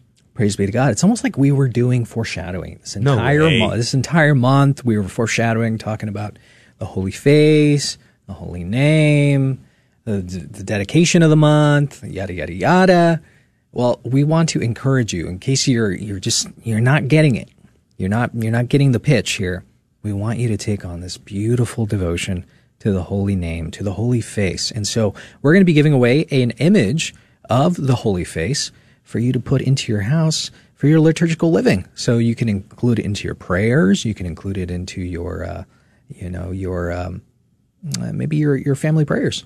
So thanks be to God. That's what we're giving away this week. All right. If you'd like to win that prize, call now 877 757 9424 877 757 9424 and you could win a prize simply by dialing that number and we'd love to have you there to win this beautiful image of the holy face now's the chance to call 877 757 9424 and ugh, i just got to tell you there is nothing better nothing better than having the image of the holy face set up in your home so if you don't get on today, make sure you put our number on your speed dial and call in tomorrow because there are still a couple more opportunities to have a chance to win this prize. That number, put it in your speed dial 877 757 9424. And calling right now is Rosa. Good morning to you, Rosa. Good morning. Good morning to you. Praise be to God. It's good to hear your voice again. Where are you calling in from? Remind us. From Dallas, Texas. from Dallas, Texas. Praise be to God. Thank you very much for calling in, Rosa. Now, Rosa, where are you off to this morning? Off to work. Off to work. And I must ask, how is your Epiphany tide going? Have you been celebrating? Did you already take away your Christmas decorations? No, no, not yet. Ah, she's on the team. A patriot. Uh huh. Uh huh. Do you have a real tree or a fake tree? I actually I have like one of those pencil trees, but I have a total of three trees up. Wow. And I'm next year I plan on putting four trees up in my house. Oh, oh, yeah. man, that is awesome! Praise be to God. I love it. We have uh, a we have one tree in the house. It's a fake tree, which makes it easier for leaving it up all year long. So I mean, just the Christmas season, not all year long. Yeah. It's so nice to have it. I I get sad whenever it goes away. It just feels like the house just got way smaller. Empty. Yeah. Mm. No, no bueno. I'm still listening to Christmas music. What about you, Rosa? Yeah, yeah. a woman after my own heart. There you go. All right, Rosa, you are familiar with the game. You know how to play. Are you ready to jump into it? yes. Okay, let's do it. And just remember, Rudy is. I can. I have a feeling that he's going to be very tricky today. What? He says he's reformed, but I'm looking at the questions. I'm thinking he's going to be tricky today. Let's try it. All right, Rudy. Question number one for you. The question on the board is Which member of the Sanhedrin, not the Sanhedrin, the Sanhedrin, that's important dis- difference. It's not sand people. The Sanhedrin met with Jesus at night and spoke in Jesus' defense during his trial. Lord, make me not tricky, but not yet. Just kidding. Uh, so I didn't know this until I watched The Chosen. And this is the only thing I'm going to give them to the show because I don't like the show very much. Mm-hmm. But they depicted this, and it was Nicodemus. Nicodemus. And the guy who acted as Nicodemus in the show, great job. Great job. All right. Well, there Blown you away. go. Rosa, the question on the board. I hope you've seen The Chosen so you can verify whether or not this is true or false. But the question on the board is which member of the Sanhedrin met with our Lord at night and spoke in his defense during his trial? Rudy says that it's Nicodemus, according to The Chosen. Uh, what say you, Rosa? Um, I'm gonna say he's right. You're gonna say he's right. You, see how reluctant she was to say that you were right, Rudy? And she was like, "Oh, uh, yeah, he's right." All right, let's see. Survey says that is correct, Rosa. That is correct. It, it was in fact Nicodemus. He was the man who called, who uh, defended our Lord, and he defended him in front of the Sanhedrin, and was a member of the Sanhedrin himself. So there you go. Thank you, chosen. Rudy you made, made a face. All right. Are you ready for number two, Rosa? Yes. Let's do it. Question number two for you, Rudy. The question on the board is In the final chapter of his letter to Christians in Ephesus, what important thing did St. Paul tell them to do? Whew. That's All right. a rough question. In the final letter, this is a really insane story. Mm-hmm. He said, right before he left, he said, Look, I've left for you a transcoder here. Mm-hmm. And I want you to, to decipher this code. He Okay. gives him the code. And then he leaves. Everybody's like, what? What is this? And they figure it out. You know what he said? What did he say? In code, he said, be sure to drink your Ovaltine. Can you believe that? Be sure to drink your Ovaltine? Oval, Ovaltine. Ovaltine. It's an ancient chocolate and milk drink. Oh. Yeah. Okay. I. Oh. He was basically Don't just get- telling them, please just just take care of your body, okay? You need vitamins, nutrients. Mhm. Ovaltine provides that. Ovalt- Ovaltine. St. Paul, for whatever reason, was worried about their health. Uh, got Be it. sure to drink your Uh-huh. Ovaltine. Oval. Uh, uh, all right. There you go, folks. Rosa, 15 seconds on the clock. The question on the board is In the final chapter of his letter to the Christians in Ephesus, what important thing did St. Paul tell them to do? Rudy says he told them to remember to drink your Ovaltine. Is that true, Rosa? Do you know what Ovaltine is? Because I don't. What say you, No. Rosa from Dallas, Texas? I'm I'm gonna say it's false. You're going to say it's false. Well, let's find out because I'm sure, I mean, it sounds right to me. Survey says that is correct. Surprisingly enough, our Lord, I mean, not our Lord, St. Paul did not tell Eph- the Ephesians to drink their Ovaltine. Is Ovaltine really a chocolate? it's like it's like Nesquik. It's Nesquik. It's like chocolate milk drink. Oh, uh, drink mix. I'm looking up Ovaltine right now. I've never heard of this. Really? Yeah. Is that like a is that like a It's California a, thing? It's a movie reference from The Christmas Story. Oh, okay. My bad. I apparently did not did not watch the Christmas story, at least not recently. So there you go. Is it like hot chocolate? Yeah, it's uh, it's just like chocolate milk. Okay, so Cho- you- chalky milk. Okay, well, I do like chalky milk, so I should have known that. But oh well. There, there you go. The correct answer, in fact, is to be armed like warriors in order to fight against Satan. So that is the correct answer. Based. And I don't think Ovaltine helps you fight Satan, but it does help you fight the cold. So maybe we should put that in St. Bernard's uh, keg. Put some Ovaltine in there. All right, Rosa, are you ready for question number three? Yes. All right, here it comes, Rudy. Question number three for you. How are Domination Choir of Angels depicted?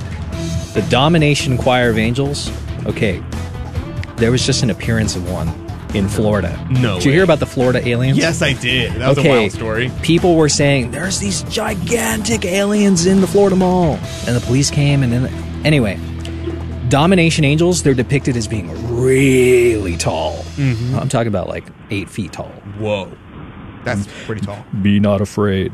Uh, it's kind of hard for me to not be afraid. I'm sorry. You gotta look, you gotta look up at like I'm. I'm actually a little bit afraid. Uh, okay, well there you go. The Dominations, according to Rudy, are eight foot tall giants. Yep.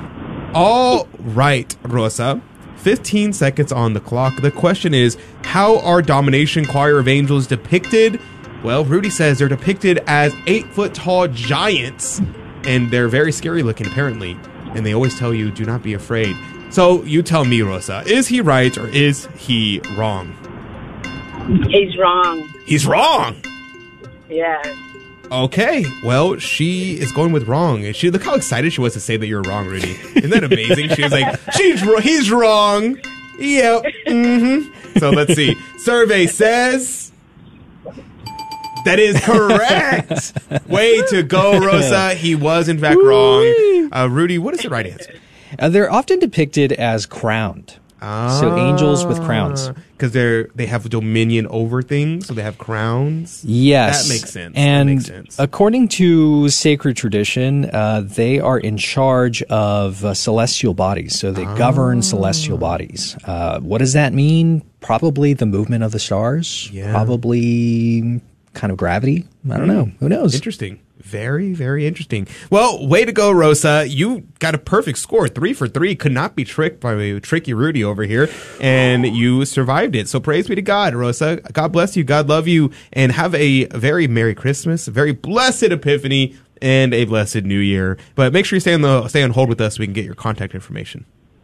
Okay, thank you. You too. Have a blessed day. You as well. God bless you. That's going to do it for the radio side. But if you'd like to join us in the after show, join us on Catholic Drive Time. Join us on YouTube. Look up Catholic Drive Time on YouTube, and you can leave a comment and join in the live chat. We'd love to engage with you there.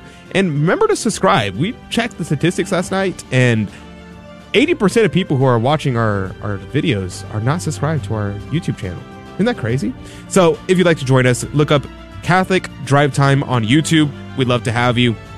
If not, we'll see you back here tomorrow morning, 6 a.m. Central, 7 Eastern, across the Guadalupe Radio Network and Catholic Spirit Radio.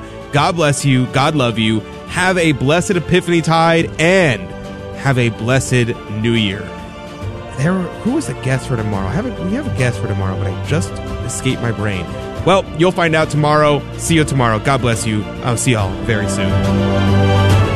Thank you for joining us on Your Catholic Drive Time, where it is our pleasure to keep you informed and inspired. Join us Monday through Friday at the same time, right here on your favorite Catholic radio station. Don't forget to connect with us. Just go to facebook.com forward slash Catholic Drive Time. Again, that's facebook.com forward slash Catholic Drive Time. Be sure to share more than just us today. Share Jesus with everyone you meet. Bye now, and God love you. Preston.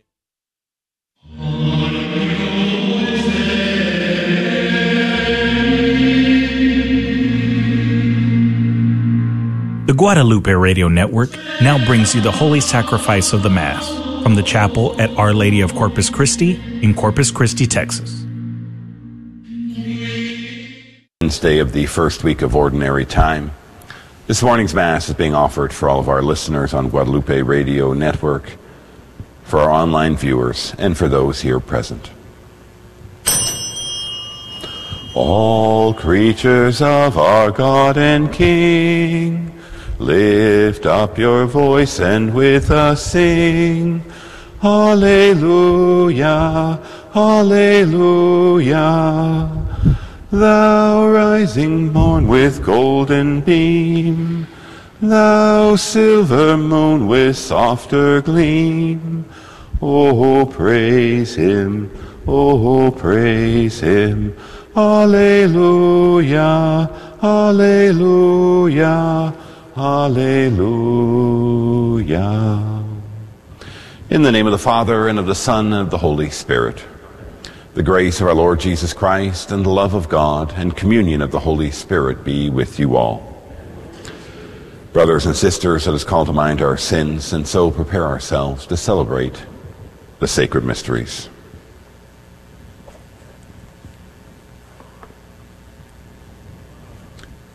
I confess to Almighty God and to you, my brothers and sisters, that I have greatly sinned in my thoughts and in my words, in what I have done and in what I have failed to do, through my fault, through my fault, through my most grievous fault.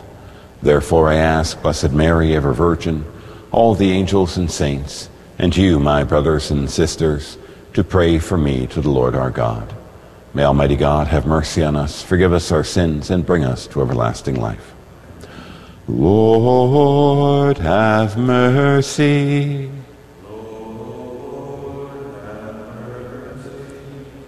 Christ, have mercy. Lord, have mercy. Let us pray. Attend to the pleas of your people with heavenly care, O Lord, we pray, that they may see what must be done and gain strength to do what they have seen. Through our Lord Jesus Christ, your Son, who lives and reigns with you in the unity of the Holy Spirit, God forever and ever.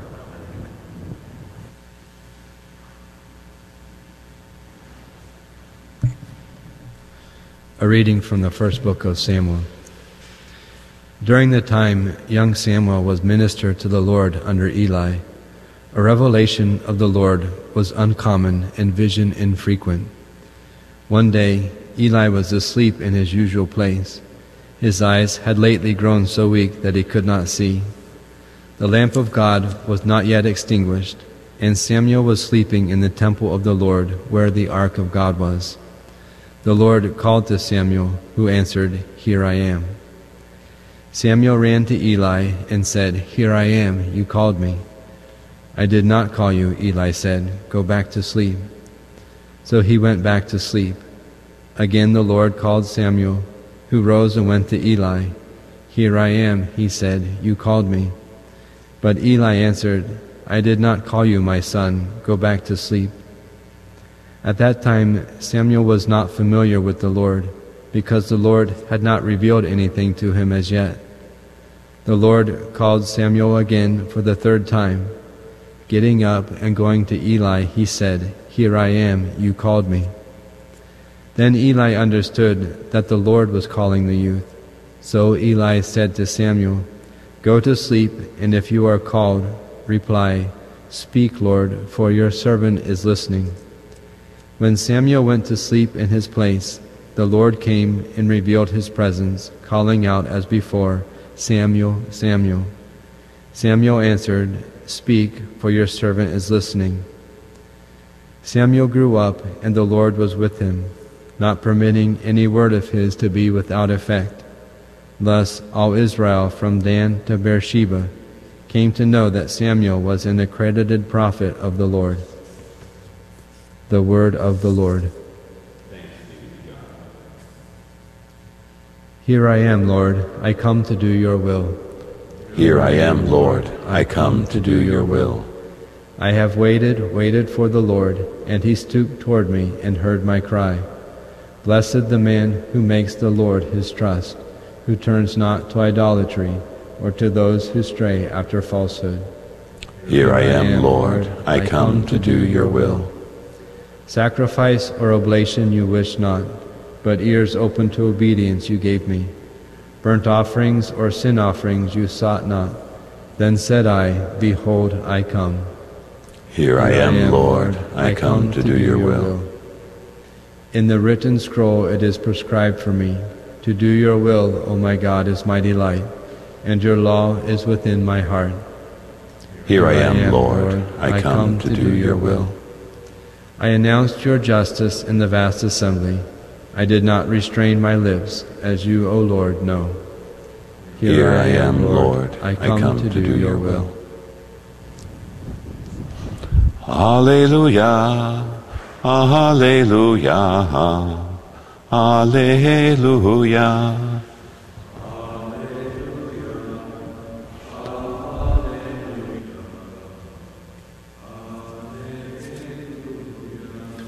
My sheep hear my voice, says the Lord. I know them and they follow me. Alleluia, Alleluia, Alleluia. The Lord be with you. A reading from the Holy Gospel according to Mark. On leaving the synagogue, Jesus entered the house of Simon and Andrew with James and John. Simon's mother in law lay sick with a fever. They immediately told him about her. He approached, grasped her hand, and helped her up. Then the fever left her, and she waited on them. When it was evening after sunset, they brought to him all who were ill or possessed by demons. The whole town was gathered at the door. He cured many who were sick with various diseases, and he drove out many demons, not permitting them to speak because they knew him. Rising very early before dawn, he left and went off to a deserted place where he prayed. Simon and those who were with him pursued him, and on finding him said, Everyone is looking for you. He told them, Let us go on to the nearby villages, that I may preach there also. For this purpose have I come. So he went into their synagogues, preaching and driving out demons throughout the whole of Galilee. The Gospel of the Lord.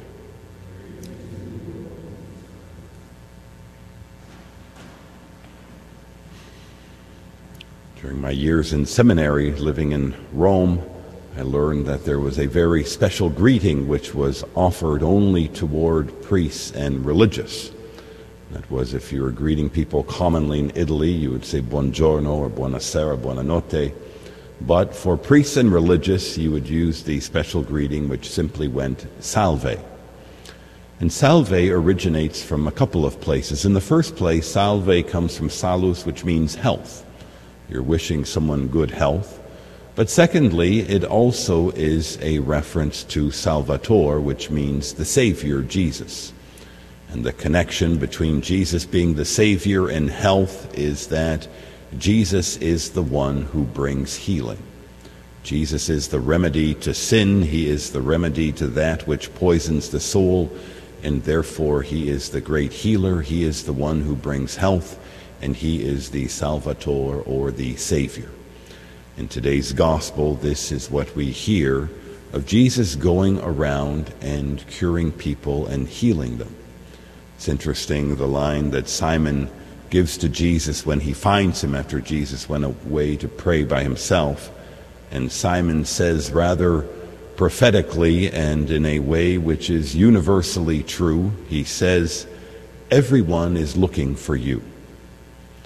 You know, we all may not realize it, but isn't it true in the world we live in? Everybody is looking to be made whole, everybody is looking to be fulfilled, everyone is looking to be happy.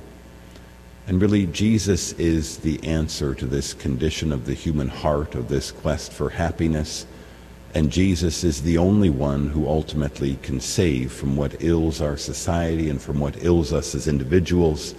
And even apart from physical maladies and illnesses, most importantly, Jesus is the one who offers healing from sin. In today's first reading, we hear about Samuel hearing the voice of the Lord in a time when prophecy was not very common.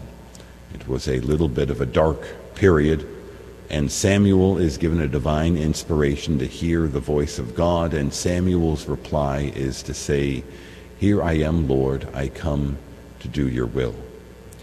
My brothers and sisters, those words of Samuel that we were repeating in today's responsorial psalm really reflect what we would like our daily attitude to be. To be able to wake up and to say, Lord, here I am, I come to do your will. But the only way we can hear God's voice, the only way we can accomplish his will, is we have to let the divine healer, we have to let the Savior, Jesus Christ, touch our souls so that we can be freed from the illness of sin and be able to live our life in communion with God, to be able to hear His voice and to be able to accomplish His will. And so, my brothers and sisters, as we go forward today, let us give thanks to God for the gift of Jesus, who is our Savior, who is our healer, and let us ask for the grace that we would allow the divine physician to touch our souls, to heal us of all that ails us in this world of sin and to ask for the grace that we would always hear God's voice and come to do his will. Amen.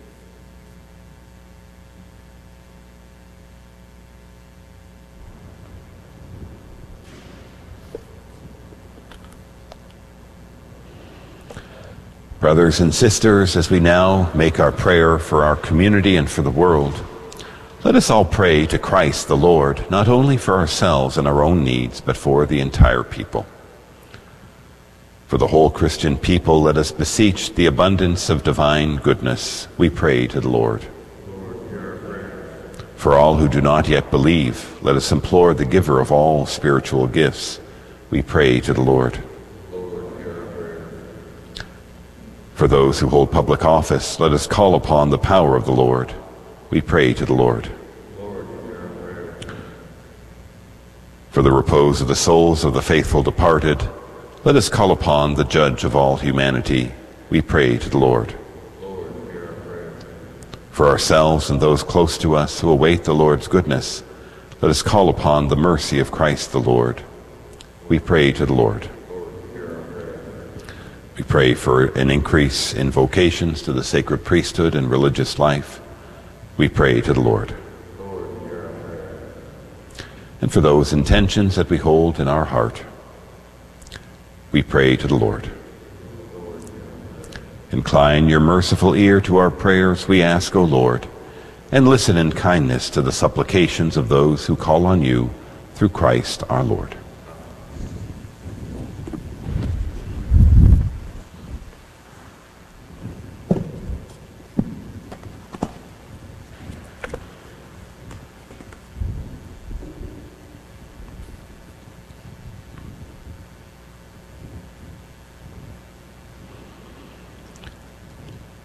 Blessed are you, Lord God of all creation, for through your goodness we have received the bread we offer you. Fruit of the earth and work of human hands, it will become for us the bread of life. Blessed be God forever.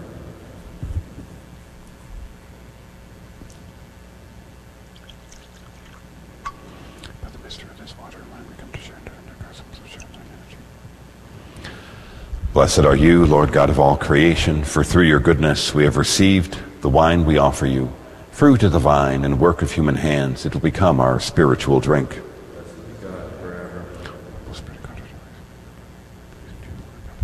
Wash me, O Lord, from my iniquities and cleanse me from my sins. Pray, brethren, that my sacrifice and yours may be acceptable to God the Almighty Father.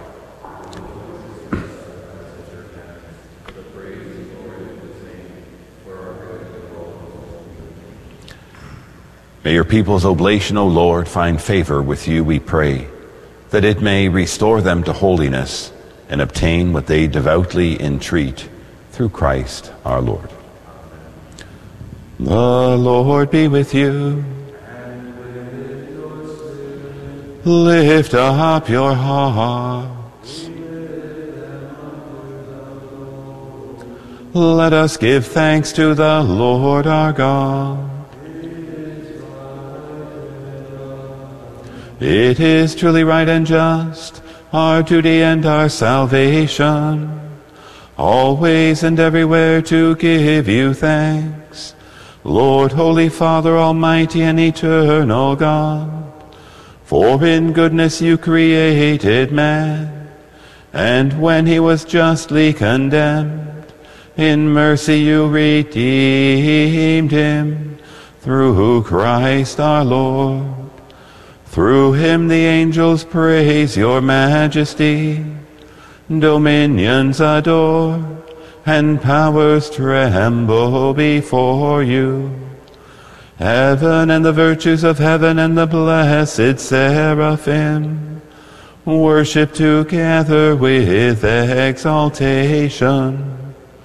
May our voices, we pray, join with theirs in humble praise as we acclaim.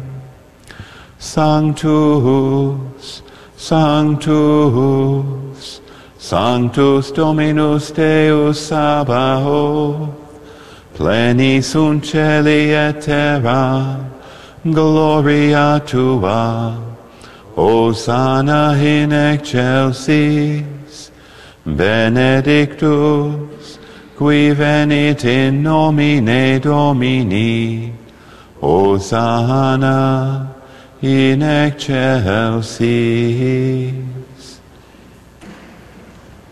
You are indeed holy, O Lord, and all you have created rightly gives you praise. For through your Son, our Lord Jesus Christ, by the power and working of the Holy Spirit, you give life to all things and make them holy. And you never cease to gather a people to yourself, so that from the rising of the sun to its setting, a pure sacrifice may be offered to your name. Therefore, O Lord, we humbly implore you by the same Spirit, graciously make holy these gifts we have brought to you for consecration, that they may become the body and blood of your Son, our Lord Jesus Christ, at whose command we celebrate these mysteries. For on the night he was betrayed, he himself took bread, and giving you thanks, he said the blessing, broke the bread, and gave it to his disciples, saying, Take this, all of you, and eat of it. For this is my body, which will be given up for you.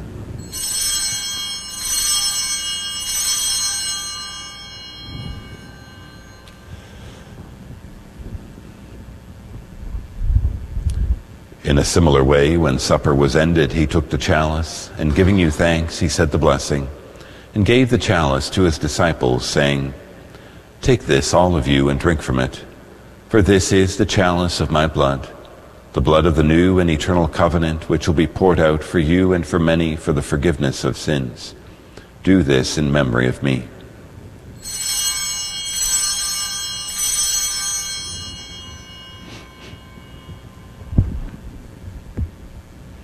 The mystery of faith.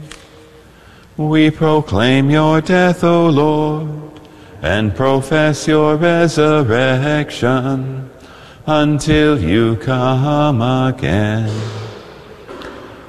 Therefore, O Lord, as we celebrate the memorial of the saving passion of your Son, his wondrous resurrection and ascension into heaven, and as we look forward to his second coming, we offer you in thanksgiving this holy and living sacrifice.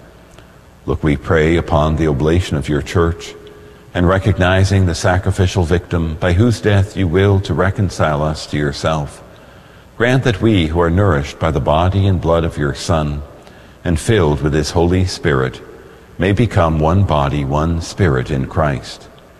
May he make of us an eternal offering to you, so that we may obtain an inheritance with your elect, especially with the most blessed Virgin Mary, Mother of God, with blessed Joseph, her spouse, with your blessed apostles and glorious martyrs, and with all the saints on whose constant intercession in your presence we rely for unfailing help.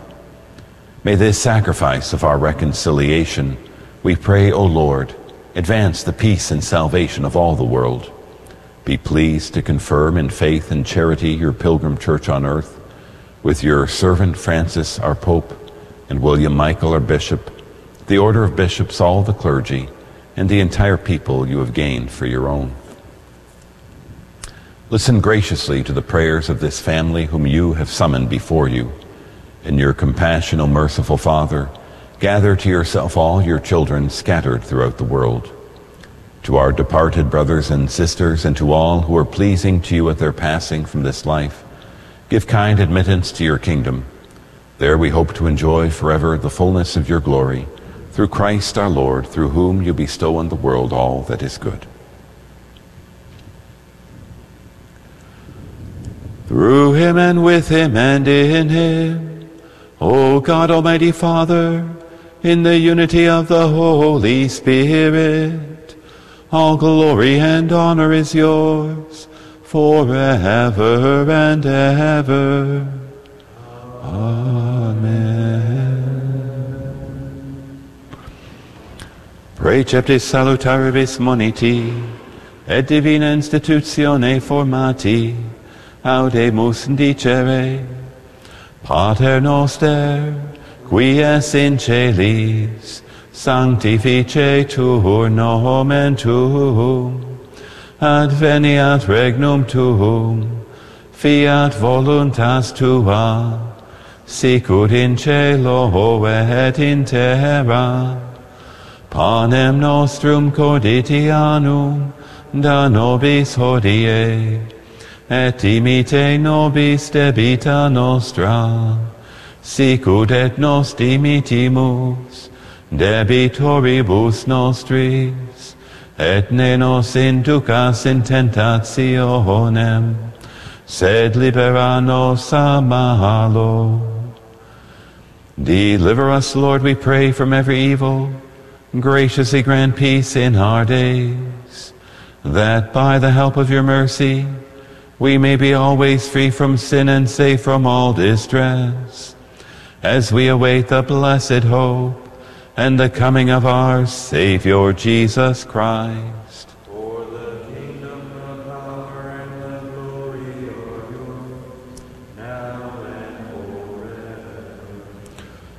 Lord Jesus Christ, who said to your apostles, Peace I leave you, my peace I give you.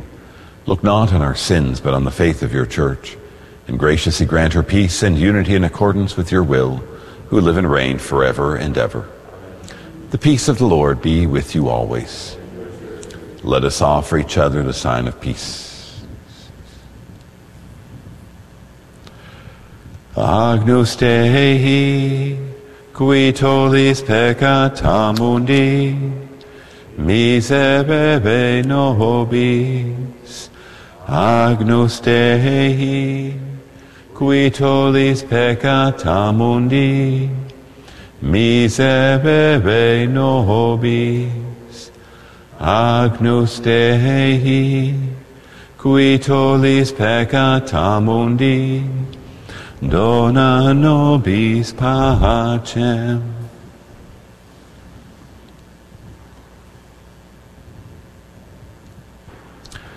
Behold the Lamb of God. Behold him who takes away the sins of the world. Blessed are those called to the supper of the Lamb. Lord, I am not worthy that you should enter under my roof, but only say the word, and my soul shall be healed.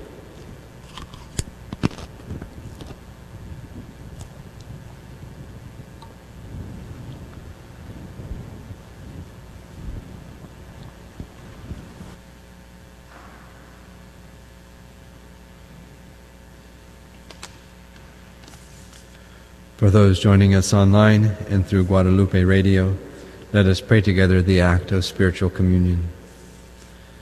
My Jesus, I believe that you are present in the most holy sacrament. I love you above all things, and I desire to receive you into my soul. Since I cannot at this moment receive you sacramentally, come at least spiritually into my heart. I embrace you as if you were already there, and unite myself wholly to you. Never permit me to be separated from you. Amen.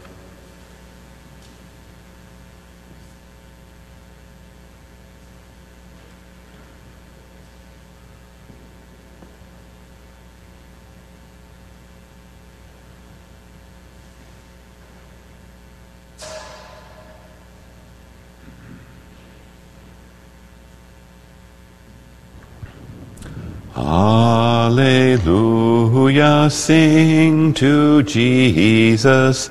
His the scepter, his the throne. Alleluia, his the triumph, his the victory alone. Hark the songs of peaceful Zion, thunder like a mighty flood. Jesus out of every nation hath redeemed us by his blood. Alleluia, not as orphans are we left in sorrow now. Alleluia,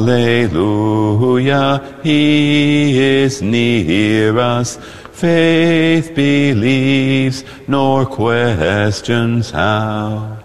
Though the cloud from sight received him, when the forty days were o'er, shall our hearts forget his promise? I am with you evermore.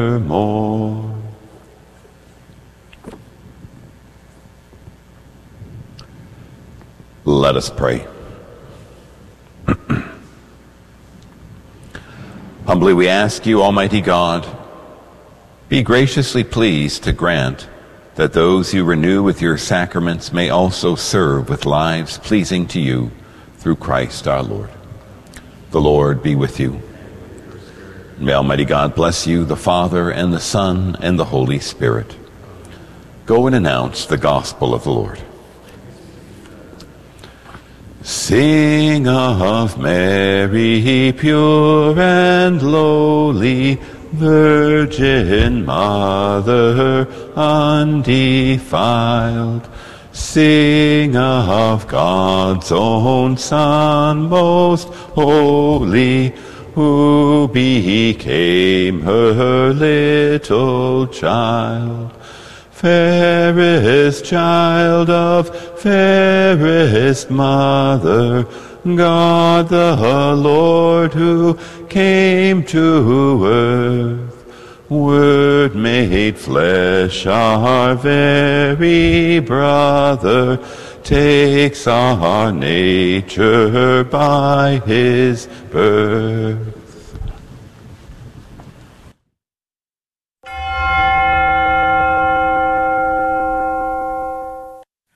Saint Michael the Archangel, defend us in battle.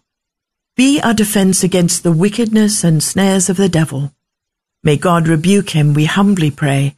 And do thou, O Prince of the heavenly host, by the power of God, thrust into hell Satan and all the evil spirits who prowl about the world, seeking the ruin of souls. Amen.